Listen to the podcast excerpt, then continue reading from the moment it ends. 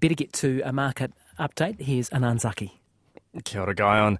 Uh, there was a there was a rally on Wall Street to end uh, what was a pretty volatile week. Uh, U.S. Treasury yields eased, and economic data helped investors look past uh, what appears to be more likelihood of a longer than expected period of higher rates.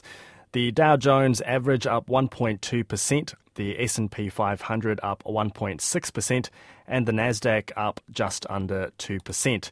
NZX Top 50 starts the new week at 11,869 after Friday's 32.4, or just over a quarter of a percent.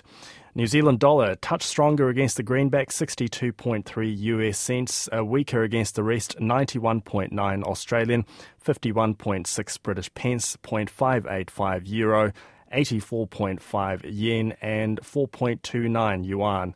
Brent crude oil up $1.25 or about 1.5% to 86 US dollars a barrel. And gold is up $22 at 1,863 US dollars an ounce. Back with the latest Kōrero Kaipakihi in midday report at about 12.20.